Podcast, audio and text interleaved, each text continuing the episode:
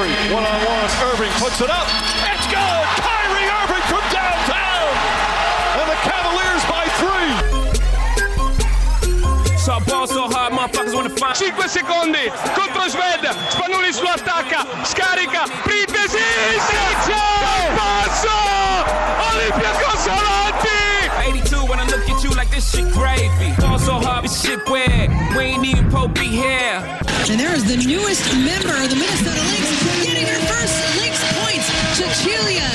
Zendelicini. Tyson, Jordan, game six. Ball so hard, got a broke clock, rollies that don't tick tock. Backdoor Podcast. That's what I'm talking about. Amici di Backdoor Podcast, benvenuti. Questa è la puntata numero 110 del programma, ovviamente su www.backdoorpodcast.com dove potete trovare tutte le vecchie puntate chiaramente, ma soprattutto adesso che entriamo nel vivo dei playoff di Eurolega, di NBA e molto presto anche di Lega Basket, potrete trovare tutti i nostri approfondimenti uno al giorno, ma soprattutto per essere sempre sempre sempre aggiornati potete seguirci su Facebook, su Twitter, backdoor-pod o backdoor podcast ovviamente su Instagram. Iscrivetevi anche alla nostra newsletter, trovate in home page appena digitate backdoorpodcast.com, in basso viene fuori un bel box dove facilmente inserire il vostro indirizzo email e non dovete fare nient'altro, nessuno spam, nessuna mail giornaliera che vi ti dirà e vi peserà sulla vostra casella, alla domenica vi arriverà il review di tutta la settimana, il riassunto semplice semplice dei pezzi, potrete sempre essere aggiornati, quindi andate su www.backdoorpodcast.com, iscrivetevi alla newsletter e potrete nel giorno di festa spendere i vostri 10 minuti quando vorrete per leggere i nostri approfondimenti o ascoltare i nostri podcast. Prima di introdurre il gradito ritorno di questa puntata, vi ricordo Racker Park Basketball Store in via Washington 82 a Milano, ma soprattutto, come vi avevamo già detto in qualche puntata precedente, è online il sito shop.rackerparkmilano.com è l'indirizzo preciso e fino al 6 di maggio, inserendo il codice Racker30, avrete la possibilità, solo per quanto riguarda il mercato online, lo shop online, di avere il 30% di sconto su tutti gli oggetti in catalogo. Quindi Racker Park Basketball Store shop.rackerparkmilano.com Racker 30 il codice avete tutto per agghindarvi a regola per i primi campetti. Il caldo ormai è arrivato le stagioni stanno volgendo al termine o entrando nel, nelle ultime battute. Racker Park Basketball Store vi dà la possibilità di eh, prepararvi al meglio all'estate dei campetti con le maglie dei vostri campioni preferiti Ora è davvero il momento di entrare nel vivo della puntata con, come vi dicevo, un gradito ritorno. Parliamo di Andrea Bassani che è passato dal raccontarci l'Eurolega nelle scorse stagioni a raccontarci questa volta l'Eurocup, avendo cambiato molto virgolettato Chiesa, diventato responsabile media e marketing di Eurocup, ci racconta tutto quello che è successo in questa stagione, una finale davvero incredibile, bellissima, emozionante ad altissimi livelli. Non mi resta che dare il benvenuto, anzi il bentornato ad Andrea Bassani a Backdoor Podcast. Ciao Simone, buongiorno a tutti. Allora, eh, hai diciamo passato la barricata, molto virgolettato ovviamente, sei passato alla, all'Eurocup dall'Eurolega, con te abbiamo sempre parlato di Euroleague, ovviamente quest'anno parliamo di Eurocup e per farlo partirei dal fondo. Innanzitutto nota squisitamente tecnica, finali eh, tra Cuban e Darosafaka veramente da livello Eurolega. Lo si sapeva prima, sulla carta i giocatori c'erano, erano tantissimi, lo spettacolo non ha tradito le attese e poi si sa che quando vince Blatt qualcosa di particolare deve succedere, vedi gara 1. Sì, assolutamente d'accordo, due squadre eccellenti, una era arrivata addirittura in battuta alle finali con 20 partite vinte e 0 perse, poi purtroppo ha pensato bene di perdere le due decisive, l'altra che sì ne aveva perse due, eh, una in regular season e una in top 16 ma che contavano poco o niente e oltretutto in coincidenza delle assenze, mi sembra ricordare una volta Wilbekin e una volta eh, JJ Johnson sicuramente da mettere in preventivo, forse la pressione della squadra in battuta è stata troppo eh, schiacciante su Kuban, eh, va riconosciuto che mancava Brokov, quindi sicuramente un, un'arma eh, da punti in meno. eh, sono stati avanti tantissimo nella prima finale giocando a Krasnodar, eh, quando a 22 secondi dalla fine eh, Kulagin ha preso quel ribalto senza essere tagliato fuori e, e ha portato a più 5 i russi, pensavo sinceramente fosse finita. Non avevo fatto i calcoli con lo Steph Curry europeo, perché ovviamente è americano anche Wilbekin, che ha pensato bene eh, di mettere una bomba di quelle veramente che si vedono solo eh, su Sky quando gioca Golden State, invece lui ha la maglia verde da Mustafaca e ha portato le squadre supplementari e poi credo lì sono un po' di parte perché è un'amica, una persona speciale, anche voi gli avete dedicato un'ottima intervista. Eh, la differenza in panchina pro David Blatt senza nulla togliere a, a, a Obradovic che ovviamente ha portato la squadra ad altissimi livelli, tanto è vero che l'ha imbattuta fino a quel momento, nel supplementare si è vista e forse si è vista anche nella gara di ritorno dove Wilbekin ha fatto il suo ma eh, fra cambi e, e, e, alchimie tattiche varie David ha ancora detto la sua grandissima. Comunque sono d'accordo con te, due squadre d'Eurolega, ci aggiungo una terza, il Bayern Monaco, che ha vissuto una semifinale incredibile da un punto di vista loro, credo un incubo perché erano avanti di 17 nel secondo quarto di gara 1 a Istanbul, eh, fino a 23 se non ricordo male sono arrivati, poi appunto ancora una volta Steph Curry con la maglia verde numero uno eh, ha pensato bene di, di, di togliergli, togliere il sogno di vincere la prima fuori per poi diciamo così, regalarci quei 41 punti con 10 bombe nella gara di, di ritorno e, e, e, quindi Bayern fuori, ma direi che avevano altrettante chance, altrettanti meriti di andare a giocarsi la finale e quindi poi di andare in Eurolega. Eh, per inciso al Bayern resta ancora ovviamente la possibilità di vincere la Bundesliga e quindi di qualificarsi con, uh, con la eh, posizione riservata alla Lega tedesca. Bellissima finale come hai detto tu, su Blatt sfondi veramente la classica porta aperta, eh, è stato f- probabilmente se guardiamo eh, squisitamente l'aspetto di talento e magari anche profondità, eh, Cuban era superiore, però eh, le scelte anche estreme, e l'abbiamo scritto eh, di, di David Blatt, sono state effettivamente la chiave. Gara 1 a Krasnodar non una location, diciamo, con molto appeal, se mi passi il termine virgolettato, però il caldo e la temperatura erano super e gara 1 è stato un bello spettacolo non solo in campo, direi. No, assolutamente, la, la, non ero mai stato a Krasnodar, mm, non so se la fortuna mi ci riporterà, però mentre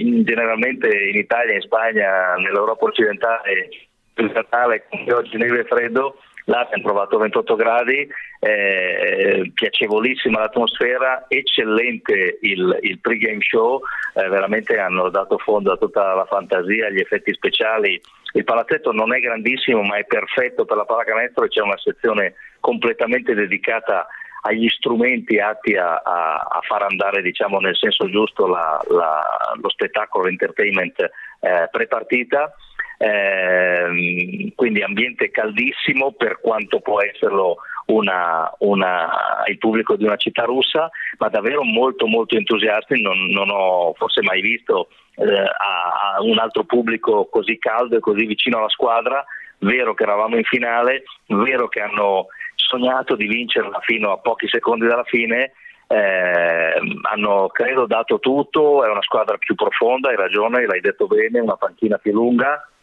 eh, però, però, non ce l'hanno fatta. Indubbiamente Krasnodar è stata eh, un, una grande host, eh, auguro alla, alla, città, alla squadra, alla società di ritornare presto a, a disputarsi una partita o una serie così importante. Eh, dall'altra parte poi invece più a casa perché Istanbul in questi anni l'abbiamo vissuta eh, tanto per le Final Four del 2012, per quelle dell'anno scorso, per altre vicissitudini legate in precedenza a, alle squadre italiane piuttosto che alle relazioni ovviamente con, con i principali sponsor di Euroleague, eh, però la Volkswagen Arena un, un, un, una faccia nuova diciamo, rispetto ai vecchi palazzetti mh, tradizionali di Istanbul, con l'aggiunta ovviamente della Ulker Arena dove il Fenerbahce eh, evoluisce con grande successo eh, Volkswagen Arena più raccolta, più piccolina, indubbiamente un piccolo salotto molto ben fatto, eh, meno glamour se vogliamo lo spettacolo, eh, più intensità e più concretezza poi invece per quanto riguarda la squadra abbiamo citato ovviamente Scotty Wilbekin sopra, sopra tutti, però mh, mm, mi piace ricordare Cummings perché soprattutto in, in, in gara 1 ha, ha, tolto le castagne dal fuoco a, a David Blatt in più occasioni e ad Howard Sarros che da Cuba ha una storia particolare legata anche all'Italia e quindi eh, è stato piacevole salutarlo. Assolutamente, la sua storia è stata la storia nella storia, eh, permettimi il gioco di parole, molto bello e anche tu, se non ho visto male, sei tornato a fare un'intervista a bordo campo, un factotum. sì, è stato, è stato un, uh, un capitolo della serie a volte ritornano, eh, non so se gradito o meno, ma abbiamo avuto un problema con l'audio del satellite appena finita la partita di 1, quindi l'intervistatore ufficiale che è per le finali Javi Gancedo di, di Eurolega. Aveva già fatto l'intervista a Blatt, era scappato alla conferenza stampa,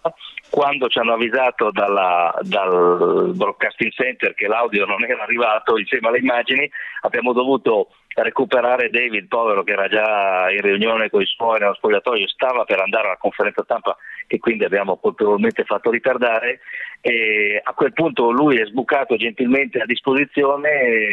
il nostro intervistatore ufficiale non era in quel momento presente, ho fatto di necessità virtù, ho rispolverato eh, qualche piccola nozione tecnica e ho fatto tre domande al coach che peraltro basta dargli là e ti racconta sempre delle cose interessante in maniera elegantissima e, e, molto simpatica. Assolutamente, beh, diciamo che le nozioni tecniche le avevi e come per dire, diciamo per i tuoi trascorsi. Tu hai parlato di palazzetti eh, belli, eh, moderni, eh, salotto, cioè tutte cose molto importanti su cui Euroleague e Eurocup eh, contano molto, soprattutto anche per l'organizzazione delle finali, posto che per Euroleague essendo è un pochino diverso, è importante che per Eurocup ci siano alle finali due squadre con delle strutture adatte. Mi viene da pensare al fatto che ci potesse essere Reggio Emilia e mi viene da pensare e soprattutto mi viene da dispiacermi sulla questione eh, proprio strutture, pensare a un'eventuale partita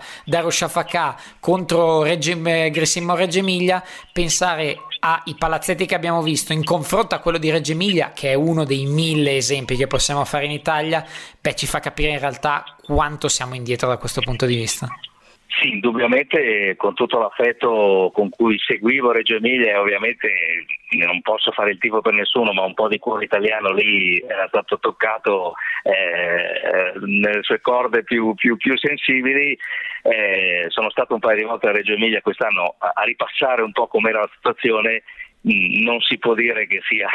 un, un, palazzetto moderno per usare un eufemismo, indubbiamente l'Italia e di conseguenza l'Eurocup non avrebbe fatto una grandissima figura diciamo, con, con la trasmissione eh, worldwide delle finali se con tutto rispetto ripeto eh, fosse stata Reggio Emilia la finalista al posto del Locomotive è un problema direi un filo datato quello delle strutture in Italia eh, stando a Milano ricordo ancora il terribile gennaio del 1985 quando crollò il tetto del Palazzo di San Siro che è ancora lì, eh, il Palalido che doveva diventare Casa Armani, il salotto dei milanesi è ancora lì, dopo vicissitudini infinite, anche se sembra eh, che stia per, per uh, debuttare fra i vivi dopo essere stato più o meno eh, fra i morti per tanti anni. Eh, Eurolega ha dato in questi anni eh, l'impulso, il là, la benedizione, mettiamola come vogliamo, alla costruzione di almeno 11 palazzetti eh, da oltre 10.000 in giro per l'Europa. Eh, merito dei club, merito delle federazioni, merito delle leghe, merito delle, del, del, delle eh, istituzioni locali a seconda dei casi com'è come non è, però in Italia questo, questo humus non attecchisce e siamo ancora, non voglio infierire, a, a Reggio Emilia piuttosto che eh, candidate per giocare Eurocup eh, in futuro sono società che giocano loro malgrado in uh, strutture davvero antiche per, per, non dire altro. Quindi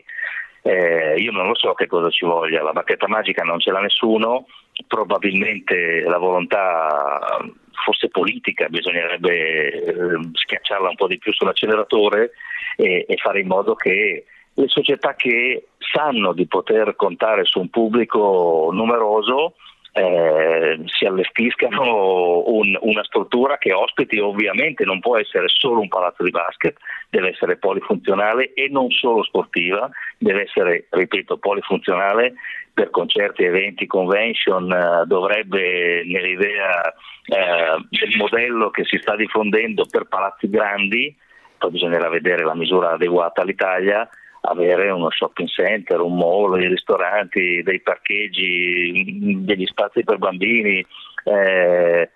credo che lo stiano facendo tutti tranne l'Italia, quindi qualcosa che non funziona temo ci sia.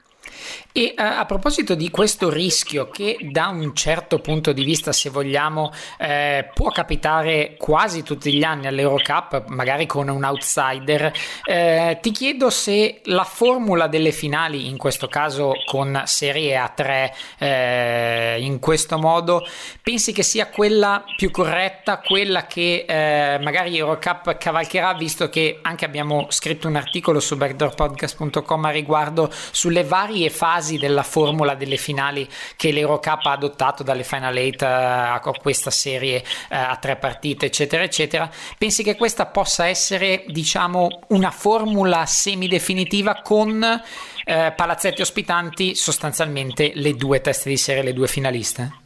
Guarda, l'hai accennato tu, è stato, lo sai bene, l'Eurocup è stata un po' il nostro laboratorio, abbiamo fatto un po' di esperimenti ovviamente ponderati e, e pensati, eh, siamo partiti dalle finali secche di Charleroi, siamo passati alle Final 8 di Torino eh, 2008-2009, abbiamo tentato la formula eh, delle Final Four, la primissima edizione era stata ad andata e ritorno, eh, abbiamo fatto di tutto, io credo che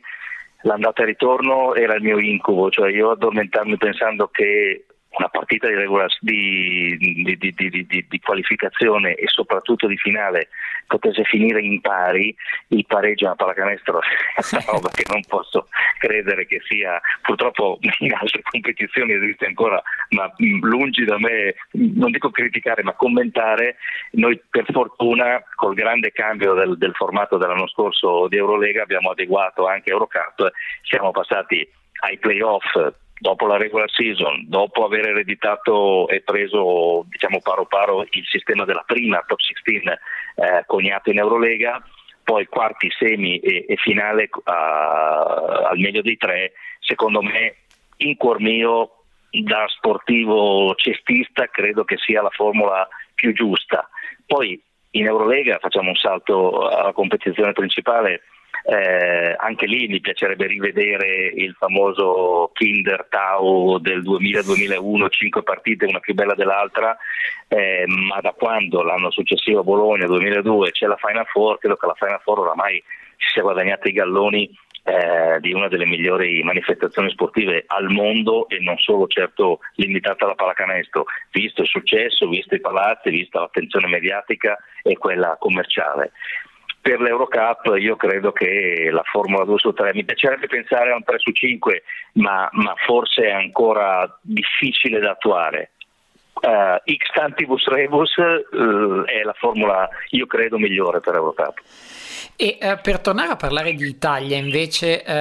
è una cosa che eh, nel a prescindere dall'anno scorso e da diciamo virgolettato l'anno sabbatico senza entrare in uh, ulteriori approfondimenti, eh, le ultime due edizioni, nonostante tutto, nonostante la difficoltà del basket italiano, tutto quello che ci si dice ormai da tanti anni, hanno avuto sempre una protagonista italiana, la Dolomite Energia Trento due anni fa, la Grisimbon Reggio Emilia quest'anno, tutte e due fermatesi alle porte della finale pur magari come nel caso della, della Gracing Bond di quest'anno non si vada benissimo in campionato. Questo significa che i progetti, e io li sottolineo sempre le due squadre che abbiamo citato come i progetti sani del nostro basket italiano che basano tutto sulla programmazione, italiani, giocatori, allenatori, cioè lavorare sempre sul personale, questo è sicuramente un punto da cui partire ogni stagione per le squadre italiane perché dimostrano che nonostante altre squadre con budget magari anche migliori eh, si possono battere e si battono con la testa, le gambe e soprattutto la programmazione. No, assolutamente, totalmente d'accordo. Diciamo così, il, il, eh, il fiuto per i progetti è, è stata un po' la, la, la caratteristica di Euroleague Basketball da sempre. Eh, probabilmente quando abbiamo eh, fatto entrare nel, nel, mondo dei grandi il Bamberg, qualcuno, per fare un esempio, eh, qualcuno ha, aveva storto un po' il naso, poi si è dimostrato eh, che basi solide, che tipo di progetto era, anche se quest'anno forse ha, ha un po' sofferto un, una crisi di crescita come, come è eh, tecnologico. Eh, avevamo seguito ovviamente Trento Reggio Emilia eh, ed erano arrivate insieme a Sassari a, ad un accordo con noi per disputare anche per più tempo uh, l'Eurocup perché contavamo eh, su tutti e tre i progetti come ambiziosi, molto diversi fra loro, eh, ma decisamente con, con capacità importanti. Eh, c'è stato un anno, chiamiamolo sabbatico, come hai detto bene tu, eh, abbiamo riavuto ovviamente grande piacere a poter contare almeno su, su Reggio e, e, su Trento. Mm, hai detto bene, eh, Reggio è arrivata alle soglie delle semifinali pur non andando bene in, in Italia, ha, ha, ha, fatto mostra di sé ovviamente eh, della Valle Junior nel primo quintetto e secondo, forse ancora più di nota, nella classifica marcatori dietro un certo Wilbecken, quindi anche quello non è, non è ovviamente un dato di, eh, di poco conto. Eh, quest'anno abbiamo letto di squadre che si sono già dichiarate pro eh, una parte o l'altra, l'Italia ha due posti e l'anno scorso ebbe anche una wild card eh, con Torino, eh, quindi staremo un po' a vedere eh, come finisce il campionato, cosa decidono le società, eh, ovviamente il ranking che, che, che, è importante e poi Euroleague Basketball deciderà eh, quali, quali, società invitare per la stagione prossima che rimane inalterata dal punto di vista formato con le 24 squadre, esattamente le fasi come quella di quest'anno, quindi una regular season da, da 10 partite per squadra, una top 16 da 6 partite per squadra quarti semi e finale abbiamo detto a, al, meglio, al, meglio, delle tre partite. Eh, è stato annunciato mh, settimana scorsa, venerdì, che Eurolega rimarrà uguale per la stagione eh, 18-19 mentre dalla 19-20 c'è questo salto a, a 18 squadre con l'arrivo via wildcard biennale di eh, Bayern Monaco e ancora un po' in stand-by ma mh, in divenire eh, la Svelvia Verban.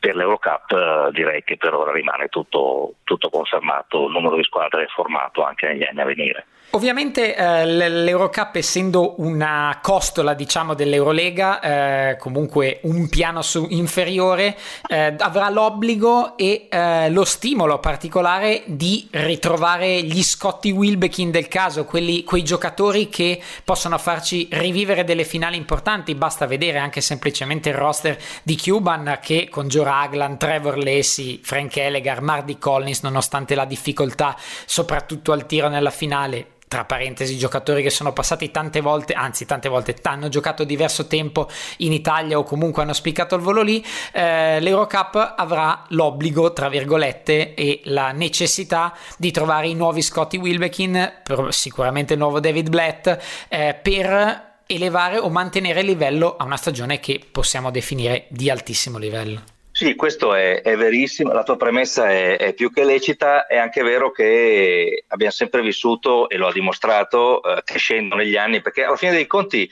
la, l'Eurocup ha solo due anni in meno eh, rispetto ad Eurolega, per cui eh, se ha compiuto i 18 anni ed è diventata maggiorenne quest'anno eh, la Turkish Airline Euroleague, la 7 Days Eurocup, lasciami dire che ha 16 anni e quindi è, è bella pimpante, ha gli ormoni che vanno in giro in maniera importante, qualche brufolino, ma, ma quello si, si, mette a posto. A, a parte le battute, è, un po' una lucertola l'Eurocup, gli tagli la coda ogni anno, gli togli alcuni giocatori, alcuni allenatori che ovviamente vengono eh, requisiti, fra virgolette, dalle squadre con più ampio budget che dominano la competizione eh, principale, ma ogni volta si riesce a riproporre comunque una serie di buone partite, comunque una serie di ottime squadre, comunque una serie di giocatori davvero straordinari eh, e mi viene da citare il Buducnos che è stata la causa dell'eliminazione di Trento dopo, nella top 16 dopo quella partita a Trento con due sfortunati eh, supplementari. Il Buducnos ha appena vinto l'Adriatic League, sarà la squadra che parteciperà in Eurolega come rappresentante dell'Adriatic League che ha una, una, una, un posto a disposizione. La prima volta dopo non so quanti anni che non ci sarà una squadra serba, ma questo per dirti che una squadra che ha fatto bene, senza far benissimo in Eurocup, con un roster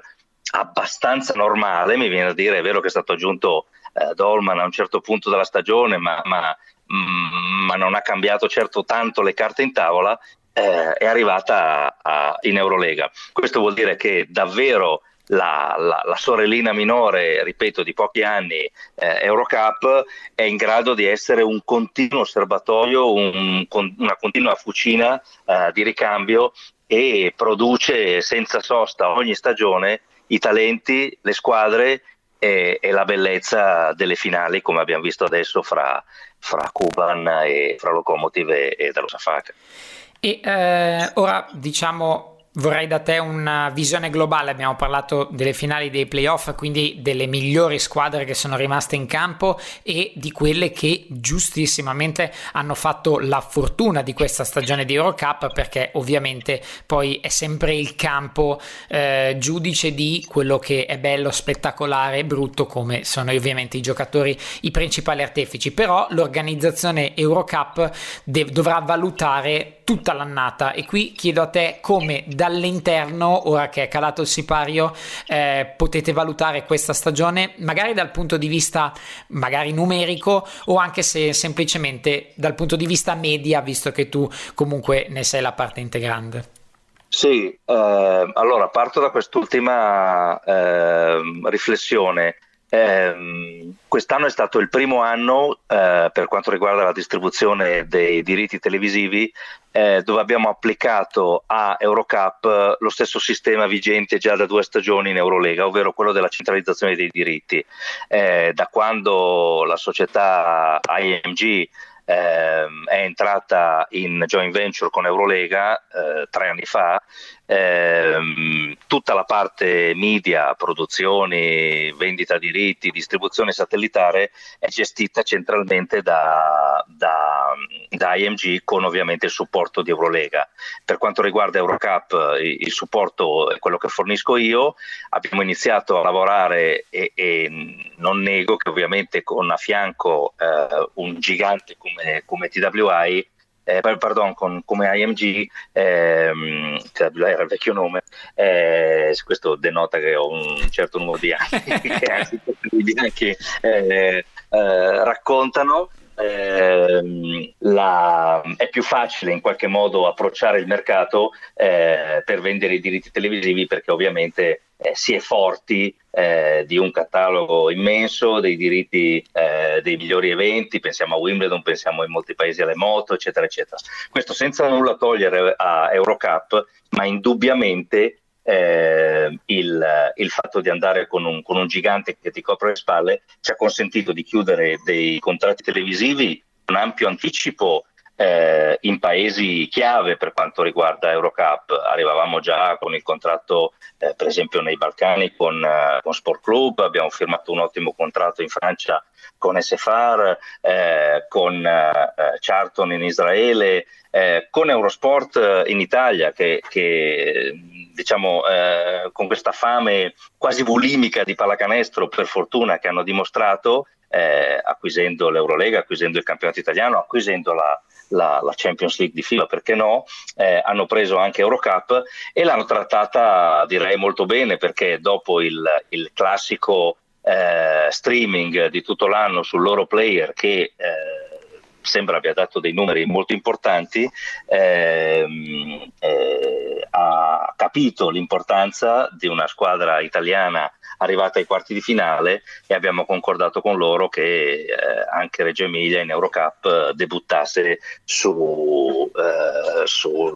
loro canale lineare, su, su, Eurosport in tv tradizionale. Eh, ehm, detto questo, abbiamo diciamo così, eh, alzato l'asticella mh, mm, non di un gradino ma, ma almeno di due. Eh, abbiamo dato alle squadre un minimo garantito su cui lavorare eh, fatto da tre voci, eh, una serie di costi che loro non hanno più eh, da spendere, costi arbitrali, costi di viaggi, tasse, registration fee, eccetera, un sport pool che è dato dal eh,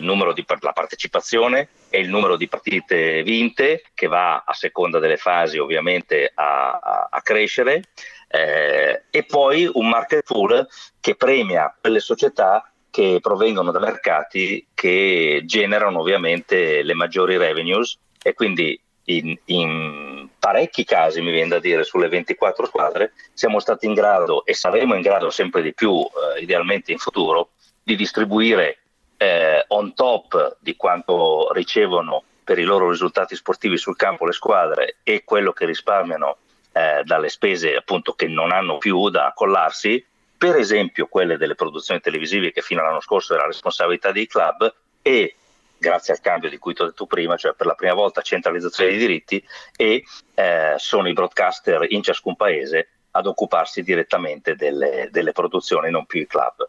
Eh, l'obiettivo, il, il compito eh, per l'estate è di lavorare ampiamente sulla possibilità di ampliare il più possibile il market pool, portare a casa i migliori contratti televisivi sempre con le garanzie eh, necessarie perché le produzioni siano di livello. Quest'anno non ci possiamo lamentare eh, perché non è ancora stata fatta un'operazione di centralizzazione delle produzioni come in Eurolega. Ci siamo limitati, fra virgolette, essendo l'anno zero, se vogliamo, del nuovo modello con AMG, a centralizzare eh, la vendita dei diritti. Fra l'anno prossimo e la stagione successiva contiamo anche di fare importanti passi avanti sulla centralizzazione delle produzioni e quelle piccole macchie che si sono viste quest'anno con qualche broadcaster magari in qualche occasione non sempre all'altezza di quanto richiediamo dovremmo ovviamente dimenticarselo e fare dei passi avanti anche su quello.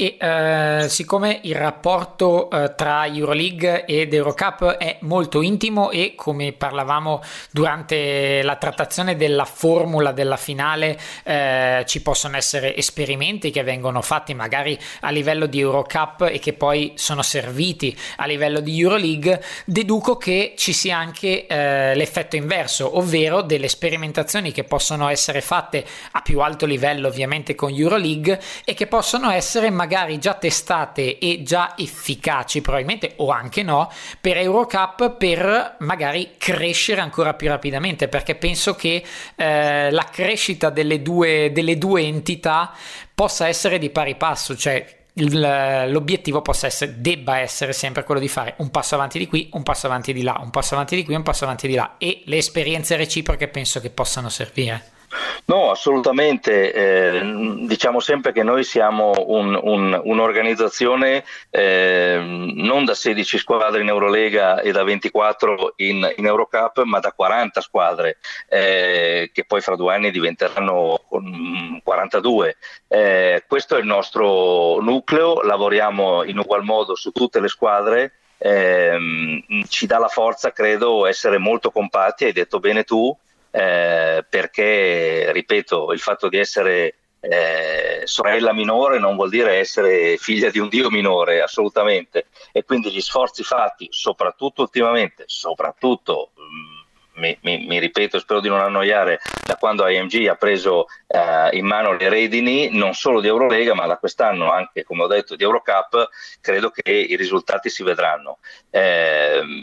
a livello sportivo io credo che eh, ci sia solo da, da, togliersi il cappello di fronte a, a, alle squadre, eh, di fronte agli allenatori, di fronte alle società che hanno investito e organizzato una stagione eh, direi eccellente. Eh, forse un, una terza partita avrebbe reso ancora più giustizia, oltre che togliere uno sfizio anche agli appassionati per vedere eh, come terminava il, il, il, torneo con l'ultima partita con la Bella. Ovviamente da Rusafaka ha avuto un pensiero diverso e l'ha chiusa prima e merito a loro. Però tornando al, al tuo punto, assolutamente il movimento è compatto, eh, come si muove eh, Eurolega, si muove Eurocup, eh, ci sono stati eh, tanti anni, torno al, al, alla tua domanda sul format della finale, tanti anni in cui abbiamo cambiato, tanti anni in cui abbiamo anche fatto ammenda di alcuni errori, non, non, non, non c'è nessun problema a dirlo e crediamo di lavorare sempre e comunque nell'interesse eh, del tifoso, eh, delle società, eh, delle squadre e se ci sarà da cambiare in futuro si cambierà se le società, che sono per esempio quelle di Orlega, le proprietarie del, del giocattolo, avranno, avranno, il desiderio di cambiarlo. Siamo sempre stati ovviamente attentissimi e ricettivi ai cambi, negli anni ne abbiamo fatti parecchi, non solo di format di competizione, di finale o addirittura di regolamento tecnico eh, e quindi mh, mm, continuiamo a farlo, ripeto, nell'interesse dei nostri shareholders che sono le squadre e del tifoso che è forse il socio di riferimento più importante che abbiamo. E per chiudere, una rapidissima occhiata al piano di sopra, tra virgolette, stiamo giocando i playoff eh, per decidere quali saranno le quattro squadre che andranno alle Final Four. Eh, l'impressione, guardando da fuori, avendo visto le recenti versioni di Euroleague, in particolare quella dell'anno scorso e quella di quest'anno, l'impressione epidermica è che le società, le sorelle cosiddette, si siano attrezzate e abbiano probabilmente fatto tesoro del, degli errori fisiologici che ci possano essere stati la scorsa stagione, dalla gestione dei tempi, soprattutto mi viene da pensare alla gestione dei roster, alla costruzione dei roster. E credo che lo spettacolo Euroleague sia sempre ad altissimo livello e nonostante alcune lamentele si gioca tanto, si gioca tanto, eh, lo spettacolo che offre è incredibile. Fino adesso, eh, così come potresti valutare questa stagione che secondo me rimane ampiamente positiva da tutti i punti di vista? Guarda, ovviamente eh, l'emozione e la sorpresa di, dell'impatto dello scorso anno quando l'arrivo della formula a, a 30 giornate eh, con tutte le squadre che passavano per tutti i campi, con le rivalità che non si prendevano delle pause di 4-5 anni, ma con le squadre che finalmente e il pubblico di ciascuna squadra che poteva vedere tutte le altre 15 partecipanti passare, e parliamo di squadre ovviamente di grandissimo livello, passare sul proprio parquet, eh, l'impatto era stato di un sacco di partite in più finite con meno punti di distanza, un sacco di partite in meno finite con tanti punti di distacco, quindi era stato un impatto eh, veramente formidabile riflesso anche, qui parlo per deformazione professionale, nel rinnovo di alcuni contratti a livello straordinario in mercati straordinariamente importanti come Spagna, Israele e Grecia. Forse il secondo anno c'è stata qualche, chiamiamola così, so, scossa di assestamento, non c'è stata più quella clamorosa emozione del primo anno, pur tuttavia mi viene da dire abbiamo visto partite incredibili, abbiamo visto anche partite molto sorprendenti, saluto con grandissimo entusiasmo la partecipazione dello Zalgiris ai playoff perché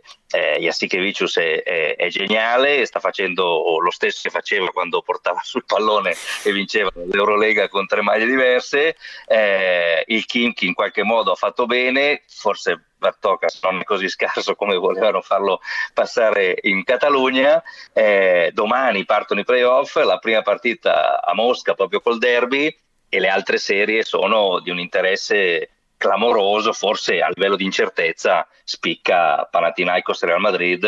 ma, ma Olympiacos Zalgiris pagherei per andarla a vedere per esempio.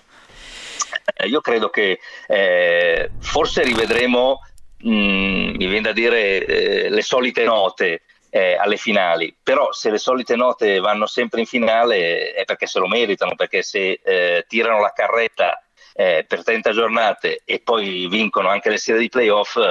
è giusto che ci vada chi vince. Poi se le Final Four saranno con Zalgiris, Basconia, una fra Panathinaikos e Madrid e Kimchi, vuol dire che se lo sono meritato. Io credo, mh, mm, non sono bravo a fare pronostici, però che Cesca, Fenerbahce e Olympiacos qualcosa in più, oltre al fattore campo, abbiano. Panathinaikos Real Madrid, credo che nemmeno eh, la Sibilla Cumana si voglia esprimere a fare un pronostico perché credo sia certa di sbagliare. Io ti ringrazio molto come al solito della tua disponibilità e delle tue spiegazioni. Noi, dopo esserci goduti la finale di Eurocup e tutta la stagione di Eurocup, abbiamo apparecchiato la tavola per il finale di stagione di Eurolega, che sarà sicuramente grandissimo. Grazie ancora della tua disponibilità, in bocca al lupo e buona estate quando arriverà. Grazie a te, grazie a voi, un piacere un onore sempre essere qui a chiacchierare di pallacanestro con gente che ne sa, se ne intende e si vede quello che Backdoor Podcast produce che è davvero di qualità, quindi grazie a voi.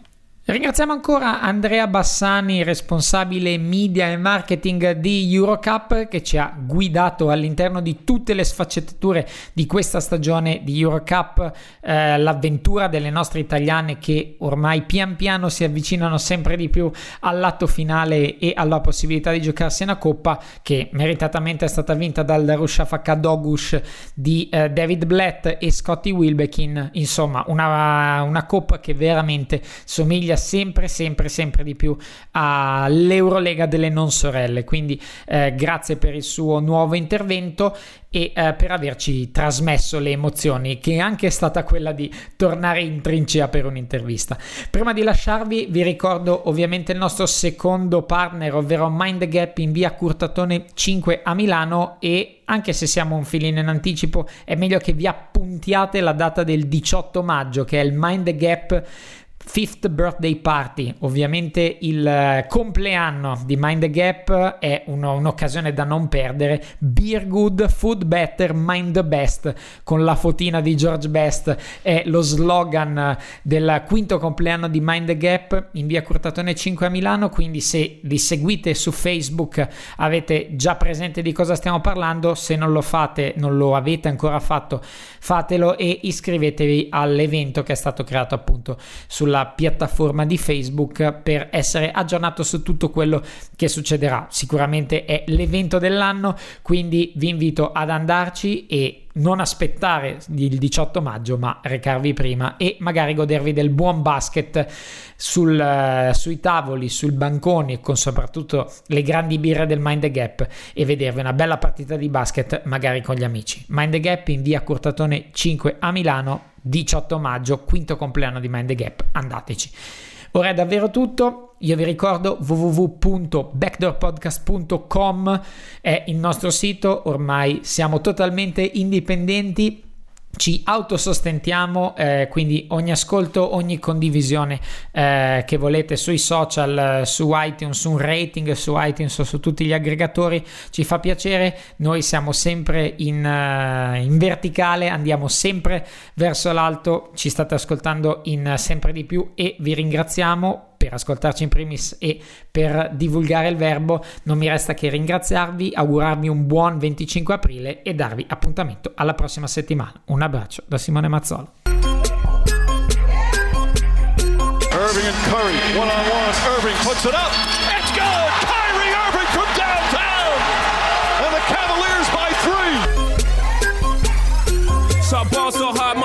5 secondi contro Sved. Spanulis lo attacca. Scarica. Printesi. Sergio. Passo. Olympiacos avanti. 82 when I look at you like this shit gravy. Ball so hard, this shit weird. We ain't even Pope be here. And there is the newest member of the Minnesota Lynx getting her first Lynx points. Cecilia Zendelicini. Tyson, Jordan, game six. Also hard, got a broke clock. Rollies that don't tick tock. Backdoor podcast. That's what I'm talking about.